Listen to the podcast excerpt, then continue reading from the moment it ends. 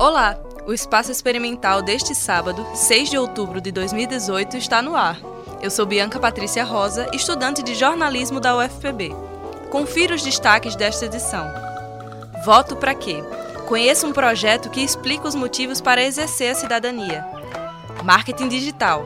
Entenda as estratégias do setor para as eleições. Constituição Brasileira celebra 30 anos. Programa Furdunço, a cultura nordestina de volta às telas.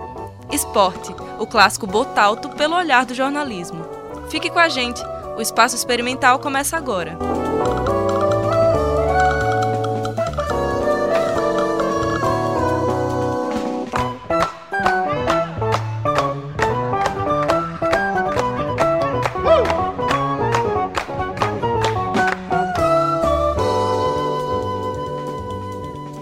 Universitárias paraibanas criam site para explicar o processo eleitoral. Neste domingo, o eleitor vai escolher presidente, governador, deputados e senadores para os próximos quatro anos. Mas você sabe qual a função de cada um desses governantes? O site Voto Pra Quê foi criado por duas estudantes de jornalismo para discutir política de forma leve e inclusiva. Conheça o projeto na reportagem. Idealizado pelas estudantes de jornalismo Gabriela Guilich e Marina Cabral, a ação busca esclarecer os eleitores, apresentando o cenário local e aspectos gerais das eleições. Gabriela explica o que motivou a iniciativa. Mas falar sobre política é um tema muito abrangente, né? Então a gente decidiu voltar para Paraíba e fazer uma questão de conscientização. A gente queria que os, leitor, os eleitores que não entendem de política entendessem de política de uma forma leve, entendeu? De, a partir de textos mais fáceis de ler, mais fáceis de entender. E a proposta é trazer não só curiosidades sobre política, sobre como funciona a política no Brasil e aqui no Estado, mas também trazer um histórico dos candidatos, para que as pessoas pudessem conhecer em quem elas estão votando. As criadoras do site enfatizam com frequência o quanto acreditam no poder do voto, e dessa crença surgiu o nome Voto para Quê? O material é publicado com o intuito de conscientizar o leitor sobre o papel que exerce nessa conjuntura. Inicialmente, foram explicadas algumas funções públicas e suas esferas. Em seguida, o site divulgou os históricos dos candidatos ao governo da Paraíba. Marina Cabral esclarece por que publicar esses perfis. Se tenta fazer com que o público tenha uma reflexão sobre o candidato que ele vai escolher, se ele é realmente bom para a sociedade, se o candidato que eu vou escolher realmente está com as ideias parecidas com as minhas, porque a gente não acredita no voto nulo, a gente não acredita no voto branco. A gente acha que tem um candidato aí que merece o seu voto e que tem ideias que são parecidas com as suas e que ele pode fazer algo para você. Marina também explicou um pouco sobre a tentativa de romper com padrões de descaso ou acomodação com a política. O nosso público-alvo são estudantes de universidade e são pessoas que não entendem de política. Então, a gente quer que essas pessoas se conscientizem e que elas escolham um candidato da melhor maneira possível e não porque os pais vão votar em alguém ou porque ele não acredita em política e ele vai votar branco ou algo do tipo. A gente quer que a pessoa ela seja não, é, a gente não quer induzir as pessoas ao voto. A gente quer que as pessoas tomem decisões. Michael França é um dos leitores do Voto para Quê e comenta como a plataforma ajudou a entender as eleições de 2018. O que eu mais gostei no Voto para Quê foi como elas conseguiram, apesar das limitações, falar de política de uma forma mais informal, porém sem deixar de informar. É, as ilustrações, a linguagem, tornou tudo muito mais convidativo eu tenho certeza que, através das informações do voto para quê, eu vou ter um voto muito mais consciente para governador, principalmente, e vou poder exercer minha cidadania de uma forma muito mais efetiva. Além da visão empreendedora, Marina também comenta sobre a necessidade de ver mulheres no cenário político e jornalístico. Existem situações na vida de uma mulher que são influenciadas pela política uma mulher ela precisa ter seus direitos e ela precisa ter seus assuntos discutidos na Câmara, porque se você falar vagina, na, na Assembleia, talvez eles tirem isso da ata. E aí, como é que você vai discutir coisas sobre assuntos femininos se você não consegue nem falar essa palavra? Então, eu acho que as mulheres elas precisam sim ocupar este lugar e elas precisam sim que seus assuntos sejam discutidos. Gabriela expande este quadro para o trabalho com ilustração, dando uma abrangência ainda maior ao papel do voto para quê. Em relação ao jornalismo, é um espaço que nós precisamos ocupar também, porque as pautas de política e esporte são, na maioria das vezes, feitas por homens. E quando você entra lá, ah, é mulher falando sobre política, tem aquela questão assim, hum, mas será que ela consegue? E é claro que a gente consegue. Quando você entra no ramo da ilustração, principalmente no ramo dos quadrinhos, a maioria das produções tem nome de homens. Então, o voto para quê? Ele também é uma questão de resistência. São mulheres falando sobre políticas, mulheres trabalhando com ilustração, unindo essas duas questões do jornalismo político e do ilustrado e ocupando o nosso espaço. Ocupando um espaço que também é nosso e que nós também somos capazes de escrever sobre isso e falar sobre isso e participar disso. Bianca Patrícia Rosa para o Espaço Experimental. Propaganda política ganhou novos rumos a partir das redes sociais. Nesta eleição, o marketing digital integrou a programação política de forma efetiva, com partidos e candidatos cada vez mais ativos nas redes sociais. A repórter Sam Vilela conversou com o publicitário Júnior Riexon, que trabalha com coordenação e monitoramento de marketing digital. Quais as maiores mudanças para as campanhas políticas feitas hoje em comparação aos tempos onde a internet não era tão presente? Há uma regulamentação? Anos a, a última eleição ela já não podia se promover, fazer a questão do investimento financeiro no online, né? A justiça eleitoral não permitia. Então, isso hoje já pode, tanto é que a maior parte do investimento vai ser para a mídia online, porque o, o tempo do, do, dos partidos, o tempo de cada candidato ficou muito pequeno na TV, na mídia de massa. Então, é, essa redução e esse, esse, essas inserções, de acordo com a grade, ela limitou muito os candidatos, então eles resolveram investir em online, em mídia online e se regulamentou isso na justiça, na justiça eleitoral. Então, a única diferença é justamente essa, mais abrangência, né? E, e mais segmentação ao mesmo tempo a, na mídia online, porque o candidato ele investindo, ele tem um especificamente atinge a região que ele quer atingir, isso sempre na no online, né? Então a mudança é essa, eu acho que é mais é mais certeiro agora e ele atinge melhor a população que acredita nele, vamos dizer assim, né? E dá para se trabalhar melhor hoje, quando você tem a mídia de massa e você atinge um público bem maior. Quais são as plataformas utilizadas para as campanhas políticas feitas online e como elas vêm se desenrolando atualmente?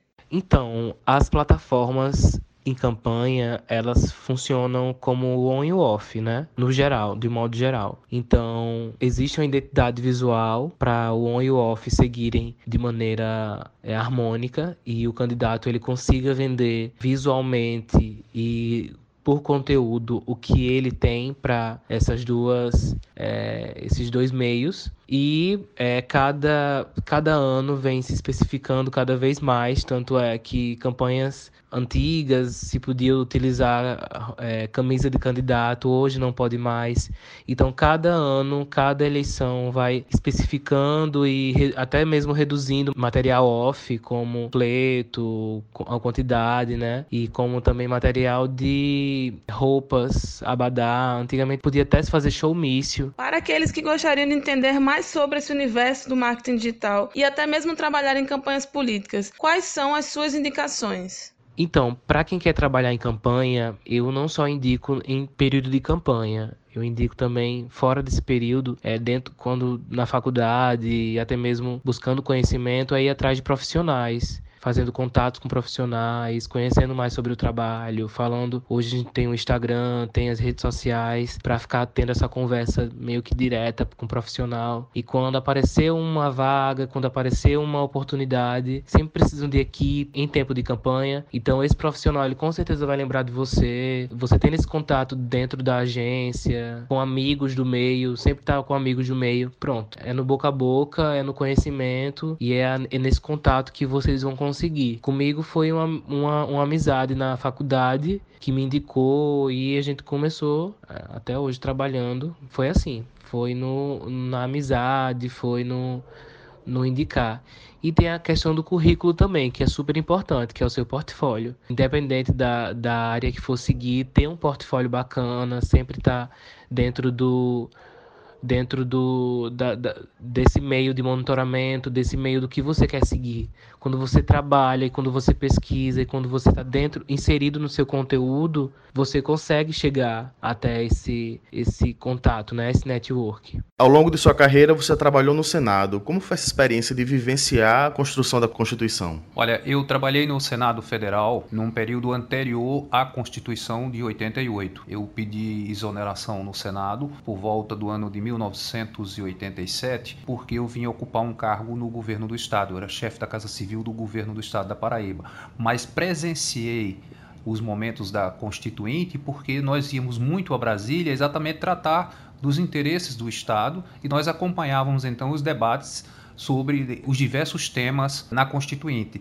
E, por obra do destino, eu estava presente no dia da promulgação da Constituição de 88, que foi um momento muito importante, e lembro muito do discurso de Ulisses Guimarães, chamando a Constituição de Constituição Cidadã, e um dos momentos mais importantes da história política brasileira, porque naquele instante nós estávamos resgatando a democracia no Brasil e estávamos iniciando esse novo processo de democracia, aliás, o período mais longo de democracia na história constitucional do Brasil. É, a Constituição ela recebeu esse título de cidadã, até mesmo por Ulisses, como você citou. Qual era o ânimo dos legisladores naquela época? Como a gente poderia dizer que era o espírito do, do legislador naquela época? Olha, naquela época o que nós tínhamos era o sentimento geral de que nós precisávamos dar fim e por fim ao processo que nós estávamos vivendo, que era um período de exceção na vida política do país, ou seja, terminarmos o período ditatorial. Por isso que no texto original da Constituição a gente vai encontrar muito a redação do Constituinte no sentido de evitar que problemas como o que existiam anteriormente eles possam se repetir no futuro, que aquela democracia ela fosse perene. Mesmo que nós estivéssemos ao longo do tempo que adaptar a Constituição como nós já adaptamos a Constituição né, em mais de 90 emendas constitucionais, mas mesmo assim que a gente pudesse ter essa essa democracia perene que nós temos até hoje e que possa prosseguir para que nunca mais o país voltasse a ter o período de exceção que nós estávamos vivendo. Então o sentimento era esse, era por fim aquele período de exceção que se implantou no Brasil em 64 em diante. É. E quanto aos paraibanos, como você pode traduzir um pouco da como foi a participação dos parlamentares paraibanos nesse processo? Ah, muito importante, né? Nós tivemos o presidente do Congresso Nacional, era um paraibano, o senador Humberto Lucena, que foi presidente do Congresso Nacional por duas oportunidades, é, tinha sido já ocupado cargo na Câmara dos Deputados, outros parlamentares de destaque na Constituinte nós tivemos. Então a nossa bancada ela foi extremamente atuante no que diz respeito aos interesses da sociedade. Nós tivemos, por exemplo, aprovação de diversas inserções na Constituição, fruto de atuação dos parlamentares de uma forma geral. Então a bancada da Paraíba era uma bancada muito atuante naquela época da Constituinte. E na sua perspectiva, quais as principais contribuições da Constituição de 88 para o direito e para a nossa sociedade? Ah, em primeiro lugar, nós colocarmos já no artigo 5 da Constituição os direitos e garantias individuais. Né? O, o, artigo mais longo da Constituição, que onde nós temos os direitos, os deveres e os remédios constitucionais. Isso é extremamente importante para a democracia no país, porque foi a primeira vez que nós tivemos uma Constituição onde os direitos e garantias individuais precedem a qualquer outro tema na Constituição Federal. Por isso que ela é considerada a Constituição Cidadã. Já como você já citou, várias, já houve várias emendas à Constituição. Como essas emendas é, já mudaram bastante substancialmente a cara da nossa Constituição ou permanece com o mesmo espírito daquela época? Não, eu acho que ela modernizou e adaptou a Constituição ao modelo de Estado que nós estamos vivendo hoje. Por exemplo, nós tomarmos apenas, repito como exemplo, a emenda constitucional número 20, 19, 20, que nós temos como a reforma do Estado brasileiro. Nada mais é do que a adaptação da Constituição à realidade histórica e constitucional que nós vivemos. As mudanças de caráter econômico exatamente para acompanhar a evolução da economia mundial, da globalização. Então nós não perdemos o sentimento de democracia, mas nós temos o dever de aprimorar a Constituição em diversas temáticas para que a Constituição possa ser um instrumento de garantia da democracia que nós queremos e repito, perene por muitos e muitos anos. Tiago Bernardino para o Espaço Experimental. Programa da UFPB divulga cultura nordestina. Criado há 10 anos, o programa é exibido uma vez por mês na TV UFPB, afiliada da TV Brasil. Após um período de férias, o Furdunço está de volta, totalmente repaginado e com novidades. O Espaço Experimental foi conhecer de perto esta nova etapa do programa. Confira com o repórter Manuel Holanda.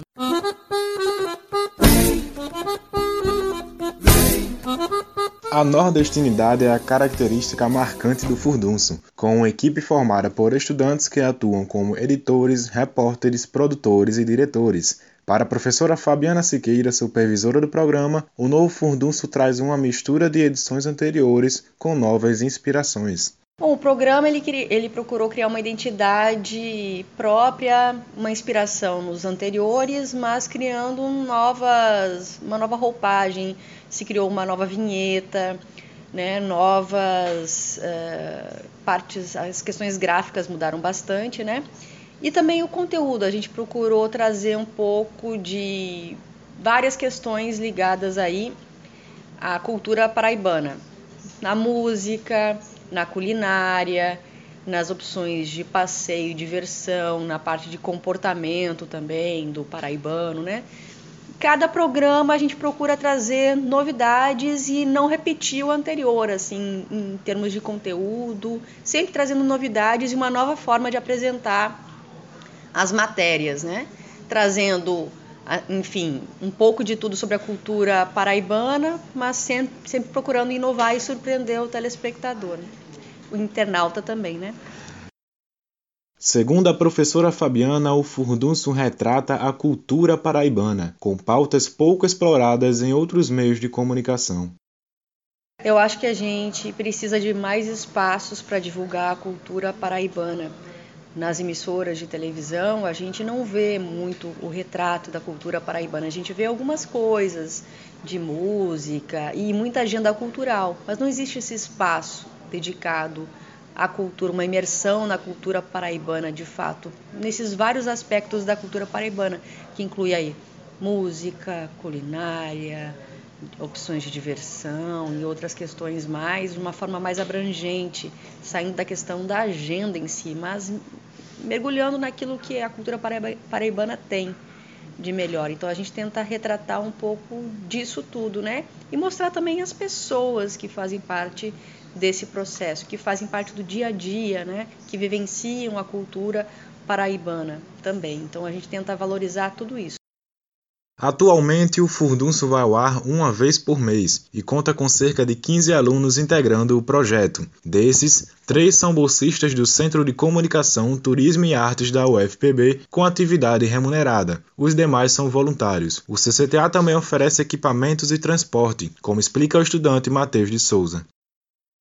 Bom, o apoio é, do, do CCTA é basicamente a estrutura que, ele, que eles dão a gente, então, tipo, câmeras, é, microfone, o, a questão da locomoção para as matérias, então a gente recebe todo esse aporte do CCTA. Ah, o CCTA ele também colocou três estagiários para o programa Furdunço, então a gente tem esses, esses três aportes, né? E da universidade em si, da reitoria e tal, nada. Mas do centro acadêmico dá um, um total, uma total, total apoio ao programa, eles acreditam no projeto e a gente fica muito feliz por poder, em contrapartida, entregar um produto bacana né, para, para o centro. Então é uma parceria entre o Centro de Comunicação, os departamentos de comunicação e de jornalismo e a gente conta com alunos voluntários e bolsistas. Então é um excelente projeto. Mateus destaca a importância do Fundunço na construção da carreira dos estudantes de jornalismo e radialismo. Para muitos, esse é o primeiro contato na prática com a profissão que irão exercer no futuro. Bom, é, primeiro que a experiência foi vasta para mim, porque quando, quando eu entrei aqui na UFPB, a gente fica basicamente na sala de aula, fica basicamente vendo a teoria. Quando você parte para a prática, é outro nível. Então a gente começou a ter a vivência na televisão através do Furdunço. Foi um dos primeiros contatos que eu tive com produção é, televisiva, foi com o Furdunço, né, tirando a parte jornalística. É um programa de entretenimento, é um programa que fala da cultura. E esse tipo de programa eu nunca tinha feito. Então, assim, foi um desafio para mim, assim como é, conseguir dialogar com todos os participantes. Cada um pensando diferente, com estratégias diferentes. Então, isso foi um, uma das primeiras dificuldades nossas, a gente conseguir é, é, dialogar, né, ter esse, essa conversa com todo mundo e todo mundo remar na mesma direção. Acho que essa foi uma, grande dificuldade, mas em compensação trouxe para mim uma grande e vasta experiência. A professora Fabiana também enfatizou o conhecimento prático adquirido através do furdunço, um aprendizado que torna os estudantes mais preparados para o mercado de trabalho. Bom, é um programa de extensão e ele envolve alunos de rádio e TV e alunos de jornalismo. E esses estudantes, eles têm a oportunidade de fazer atividades em todas as etapas do processo produtivo de fazer um programa realmente. Então eles produzem, eles editam, eles fazem reportagem, eles fazem né, apresentação, cada um na sua função, e é uma oportunidade de aprendizado.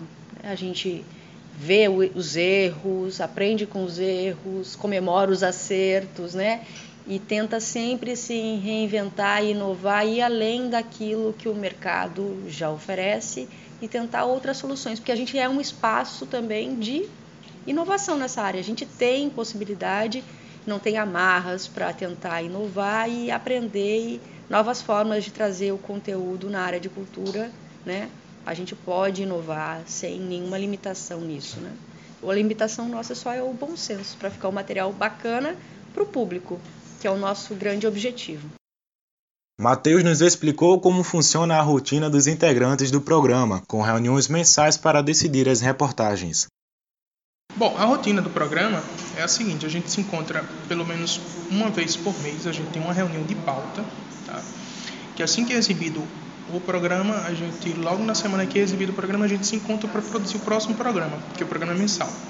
Então, assim, é, a gente se reúne, a, a, produção, junto com a direção do programa, então, é toda a produção, é o diretor do programa, é a coordenadora, e a gente se reúne para discutir quais são as pautas do próximo programa.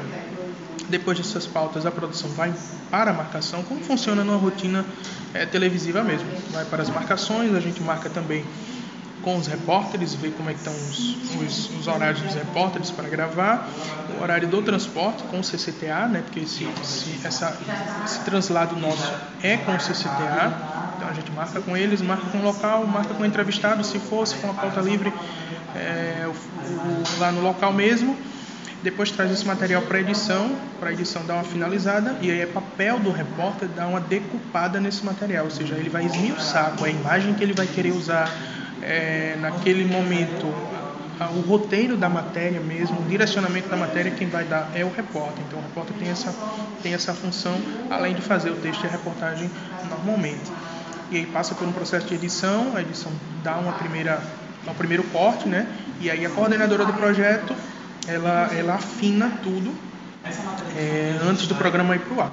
Ficou curioso para conhecer o programa? Você pode acompanhá-lo no YouTube. Para dúvidas ou sugestões de pautas, o e-mail para contato é programafunduncooficial@gmail.com. Manuel Holanda para o Espaço Experimental. Agora vamos falar de esporte. Na entrevista de estúdio, o repórter João Pedro Melo conversou com o jornalista André Rezende sobre futebol e literatura. Uma das mais recentes obras inspiradas na história do futebol paraibano é Dias de Botalto, do jornalista paraibano André Rezende.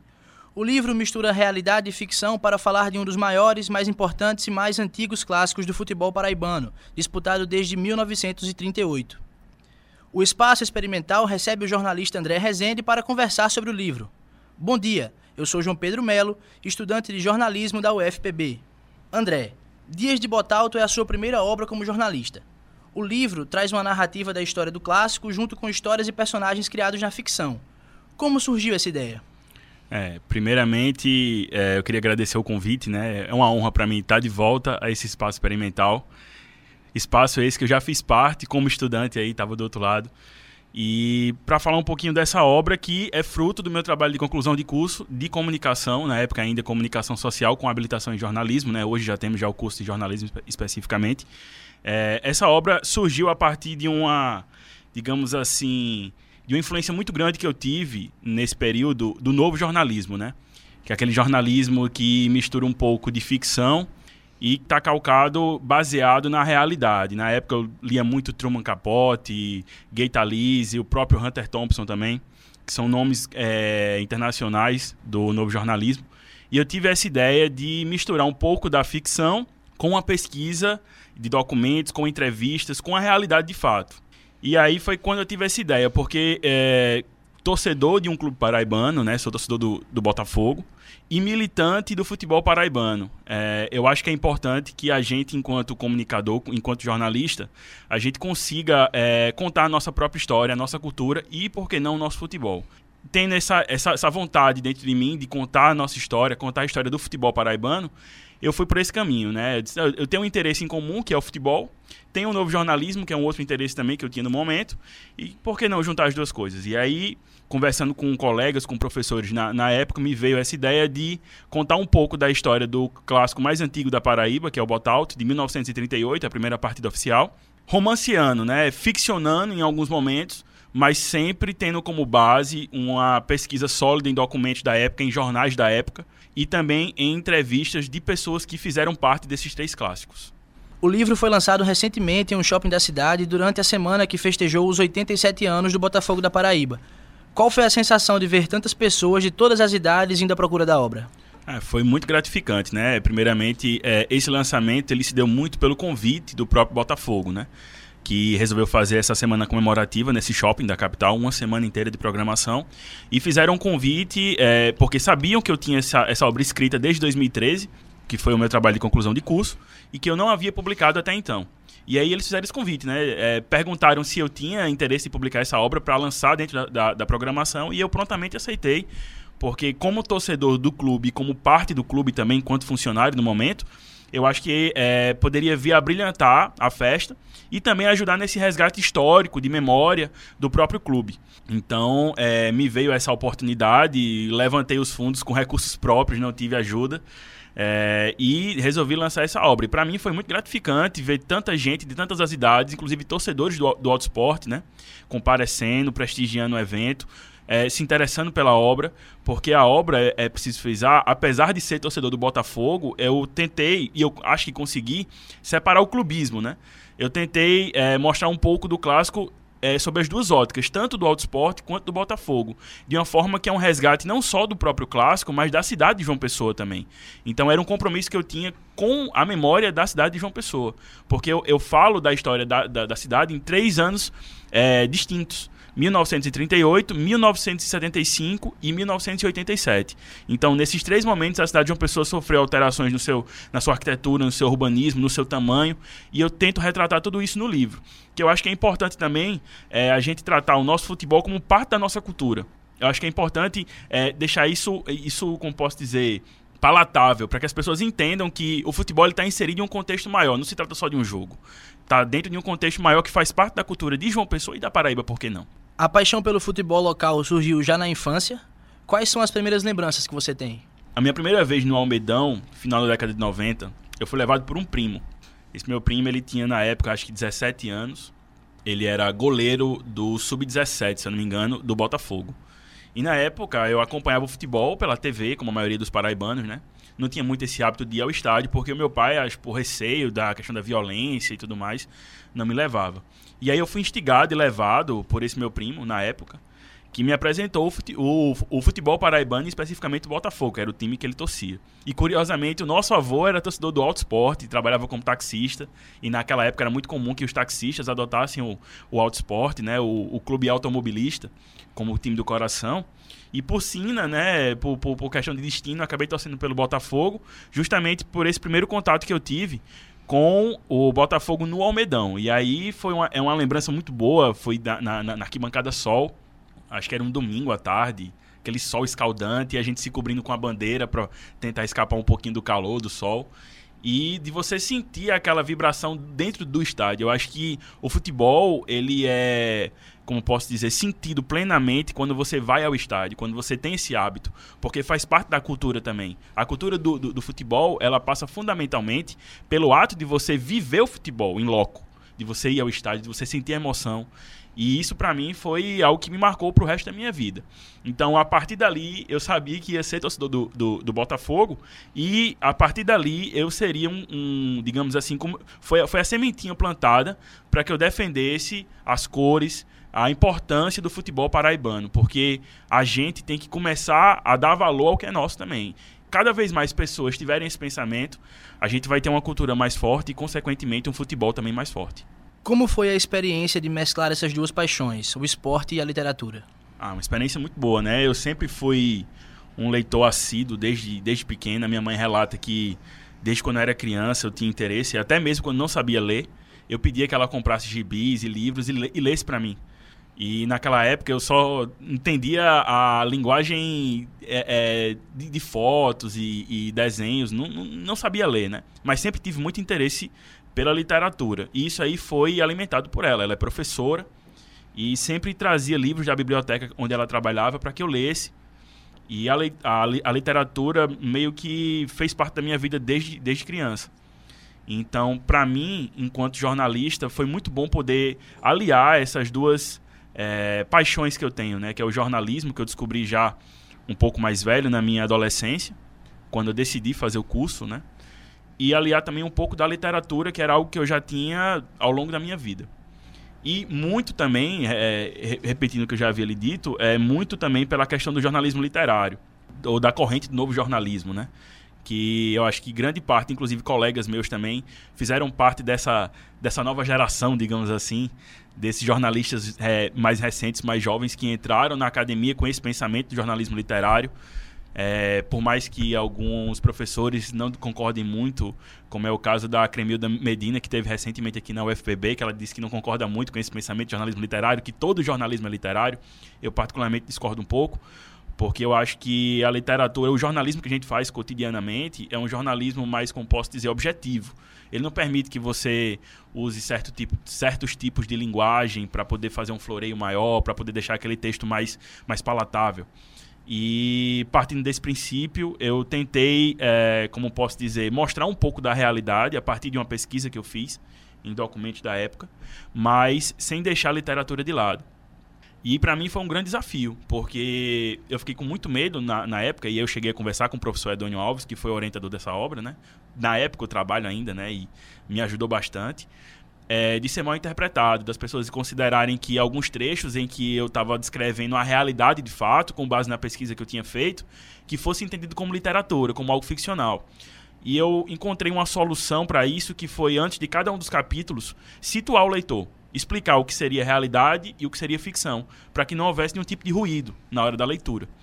E foi partindo desse princípio, desse, desse pensamento, que eu consegui construir é, um pouco do cenário de João Pessoa nesses três períodos, relatar como foram as partidas de fato, porque todos os lances descritos nessas três partidas que eu citei, que eu cito nessa obra, eles aconteceram de fato, são fruto de, de, entrevistas, de, de entrevistas e de pesquisas, mas eu tive essa ideia de ficcionar a partir sobre é, a partir de três, de três óticas diferentes do futebol.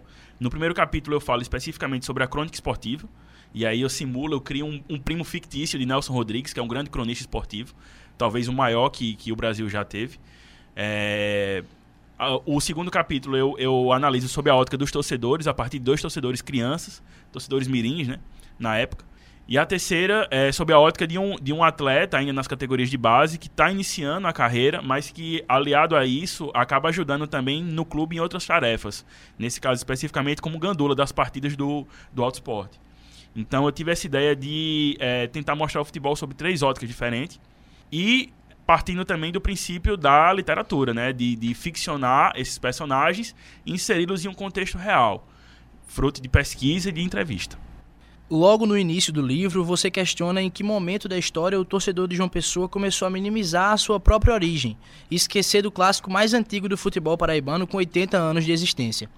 De que maneira você acredita que o seu livro pode ajudar a aumentar o interesse no nosso futebol?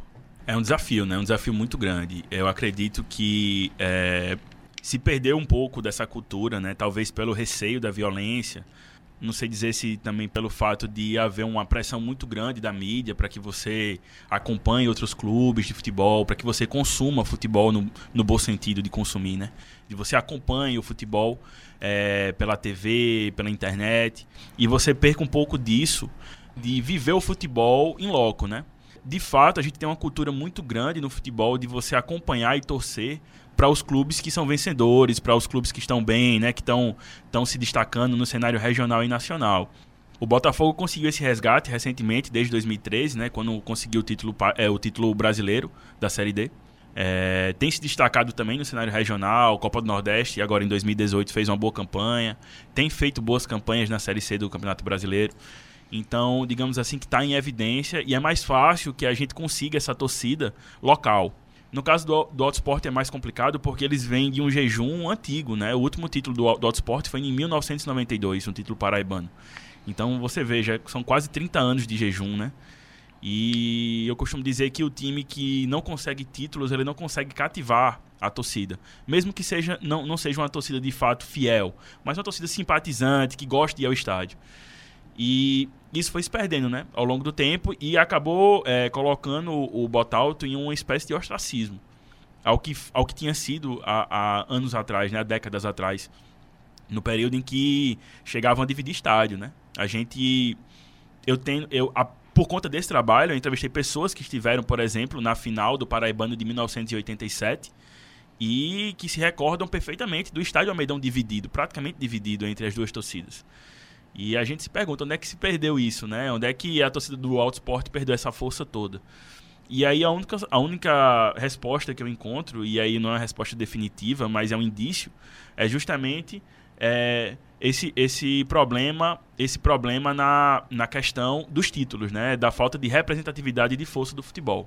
Eu acredito que esse foi o principal problema, digamos assim, enfrentado pelo futebol de João Pessoa, que é um futebol que é o, é, é, é o futebol que detém mais títulos na, na Paraíba, mas também, infelizmente, detém também muitos clubes que deixaram de existir por conta disso. Né? Ao longo dos anos foram perdendo torcida, perdendo representatividade e hoje deixaram de existir, restando somente a Botafogo, o Autosport, CSP, a tocarem né, esse legado do futebol de João Pessoa.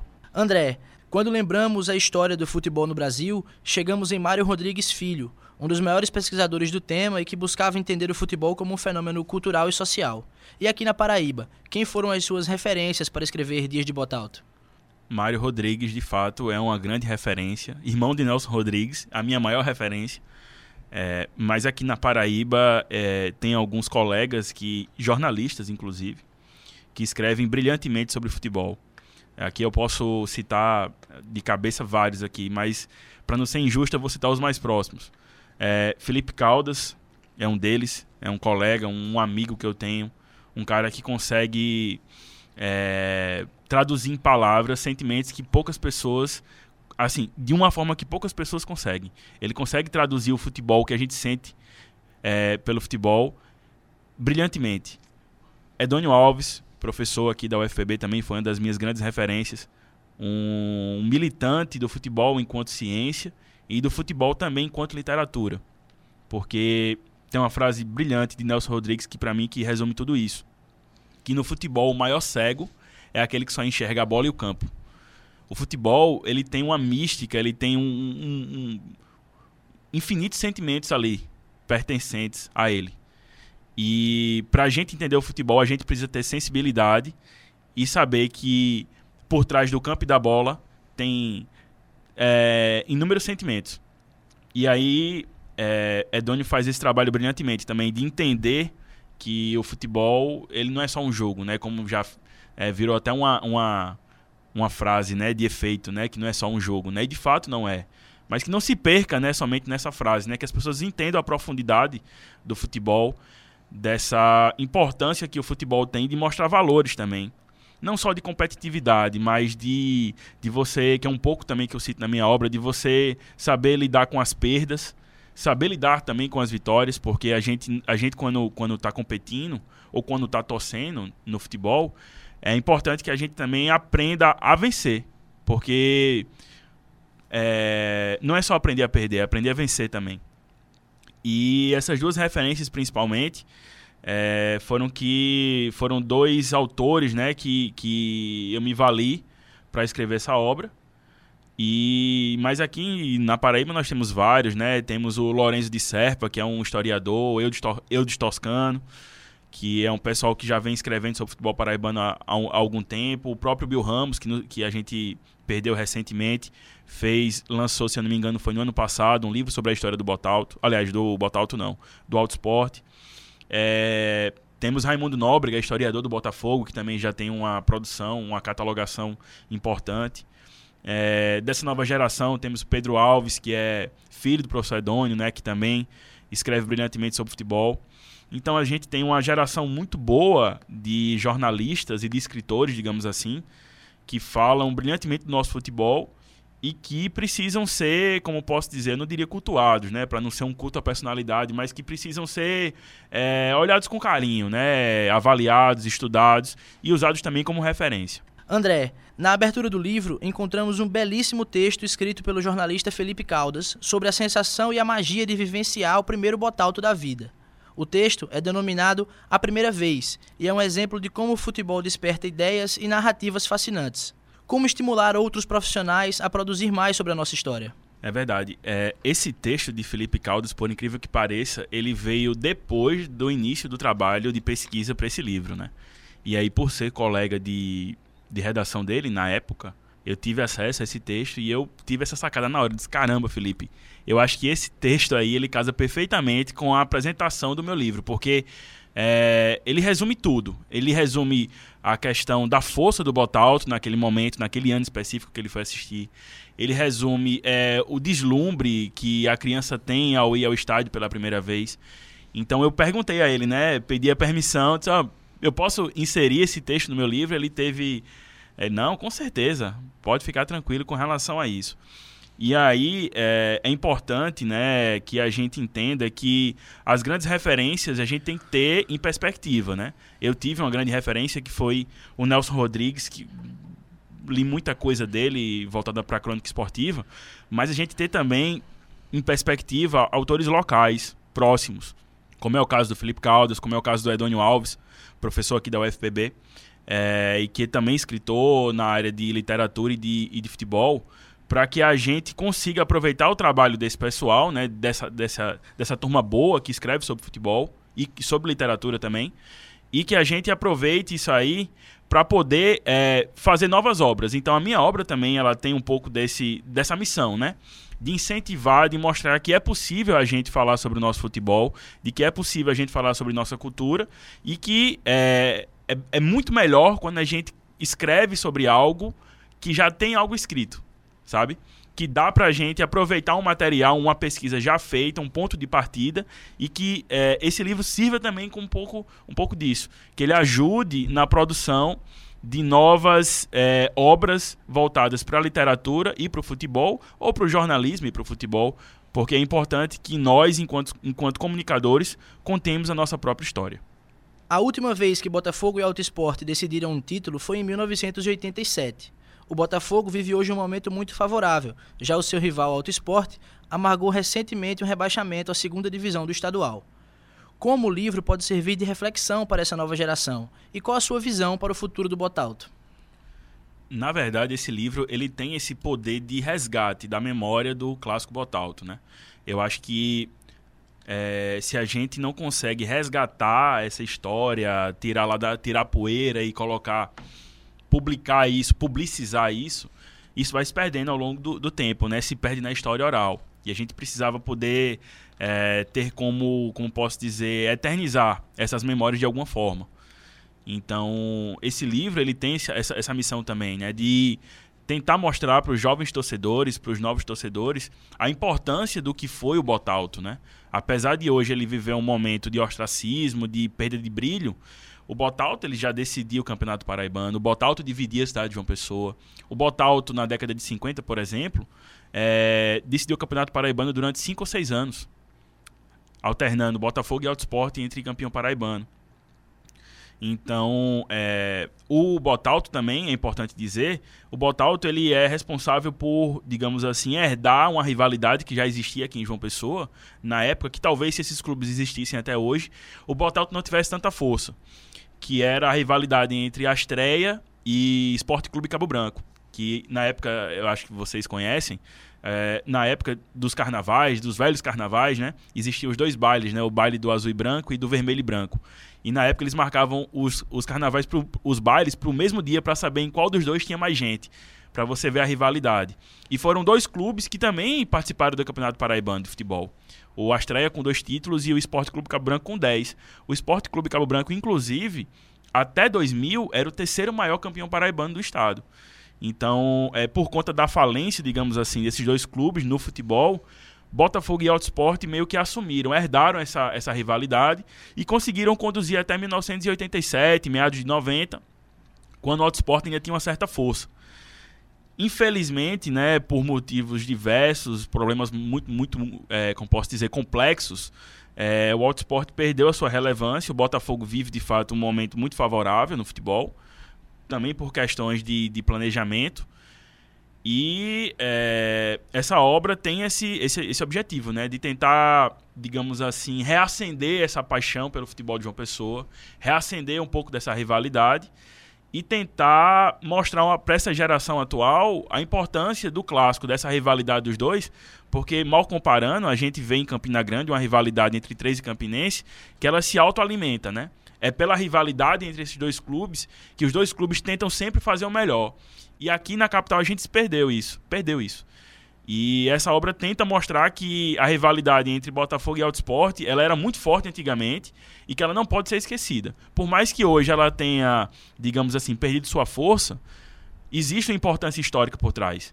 E talvez, é, contando um pouco dessa história, a gente consiga mostrar para as futuras gerações é, a importância do, do clássico e a importância de a gente manter essa rivalidade. Sobre o futuro do Botalto, é, eu acredito que a gente vai depender muito da questão da gestão do nosso futebol, principalmente no que diz respeito ao Autosport Clube. Eu tive a oportunidade de conversar com alguns gestores do, do recentemente, justamente por conta do, do, lançamento do livro, e eu vi que tem muita gente jovem querendo tomar a frente do, do, do clube. E isso me deixou muito animado. Quem sabe, né, se no futuro muito próximo a gente consiga ver o Autosport estruturado, organizado e competitivo, né? Conseguindo competir em, em igualdade com o Botafogo, que hoje é uma potência no estado. O futebol de outras regiões sempre foi imposto aos torcedores locais por meio da mídia. Isso foi um fator determinante para que o futebol local tenha sido colocado em segundo plano? Sim, com certeza.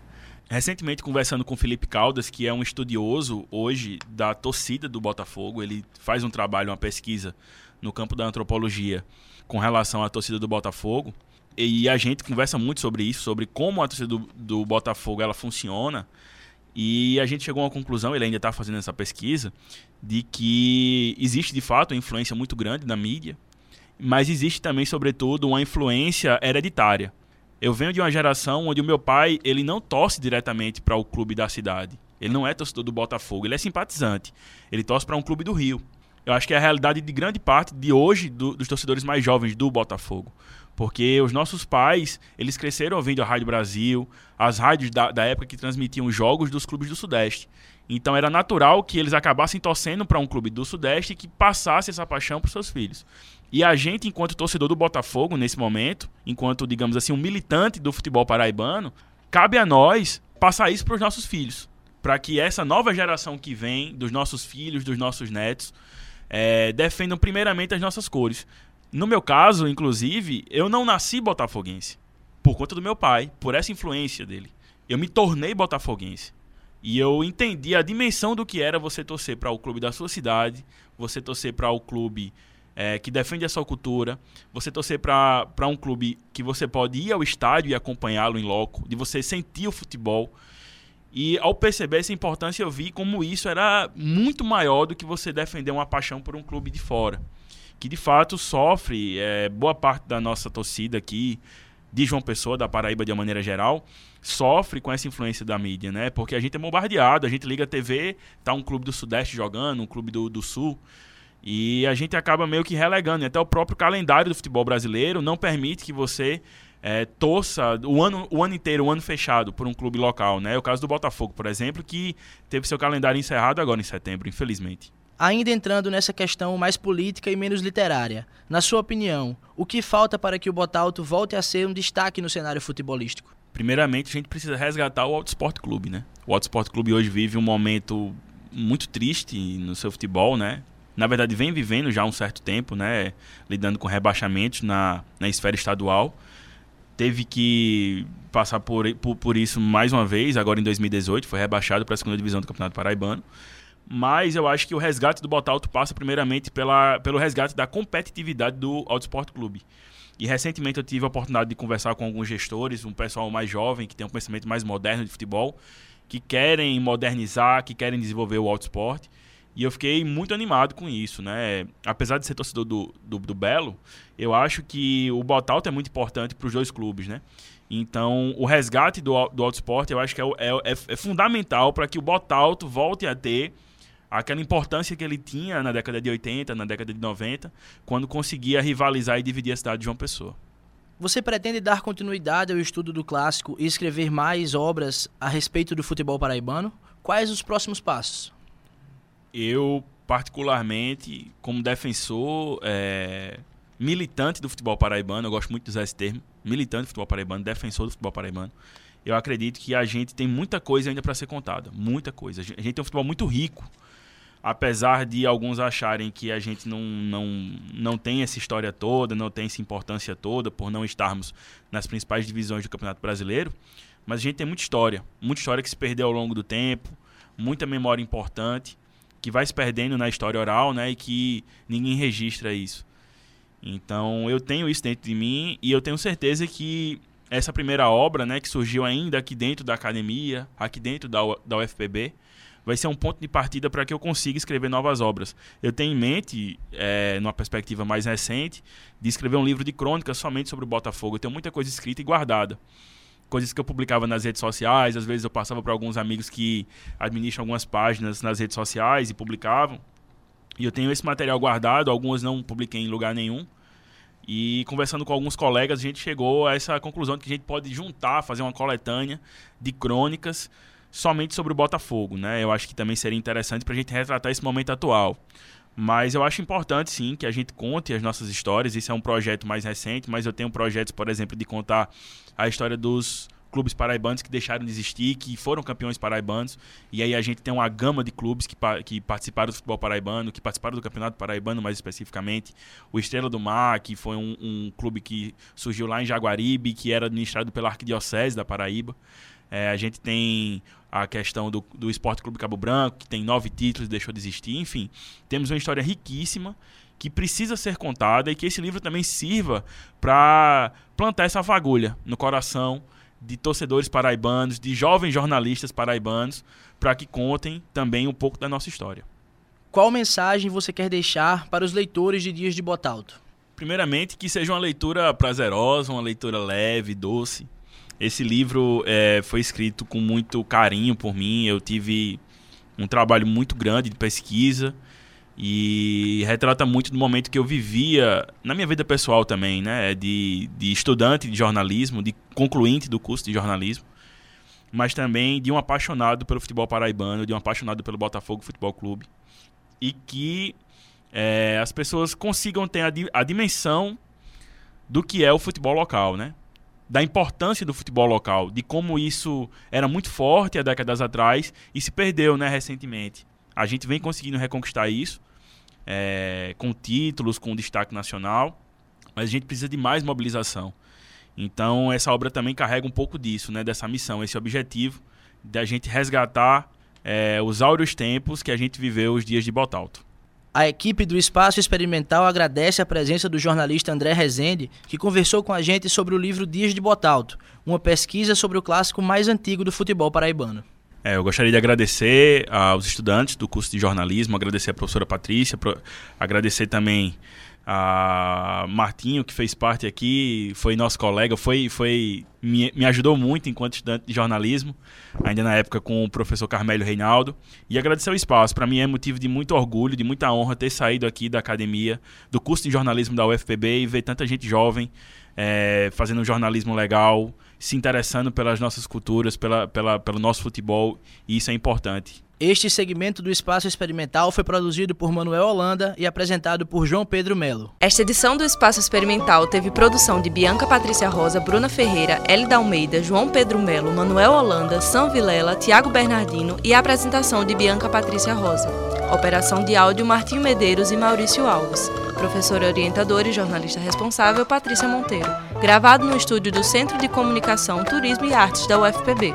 Para conferir o programa de hoje, acesse o blog Espaço Experimental, canal2.blogspot.com. Estamos também no Facebook, facebook.com.br Laboratório de Radiojornalismo UFPB. O Espaço Experimental volta no próximo sábado. Um bom fim de semana para você!